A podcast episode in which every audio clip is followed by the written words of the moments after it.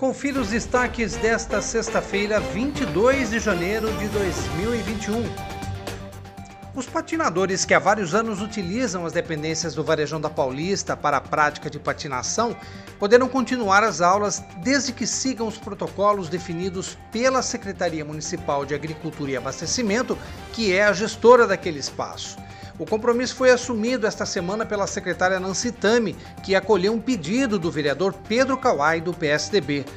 A secretária manteve a atividade dos patinadores lá no Varejão da Paulista, mas adiantou que as atividades culturais, esportivas e de lazer que são realizadas em todos os varejões da cidade precisam obedecer aos protocolos de segurança e de responsabilidade, porque são espaços públicos, especialmente agora, em função da pandemia do novo coronavírus.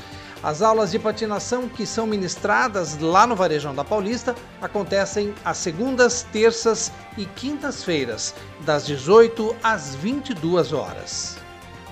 A Câmara de Vereadores está com inscrições abertas para a contratação de estagiários para o Departamento de Comunicação. Estudantes a partir do segundo semestre podem preencher o formulário no site da Câmara até o próximo dia 27, onde também estão todas as informações, inclusive sobre a remuneração. Os candidatos passarão por avaliações práticas e teóricas e poderão atuar em áreas como rádio, TV, jornalismo, fotografia, publicidade, design gráfico e marketing.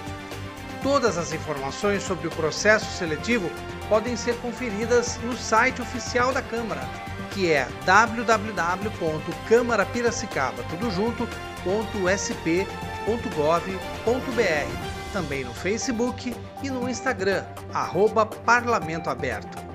Acompanhe os nossos podcasts pela Rádio Kawai. Siga-nos no Facebook e também pelo Instagram.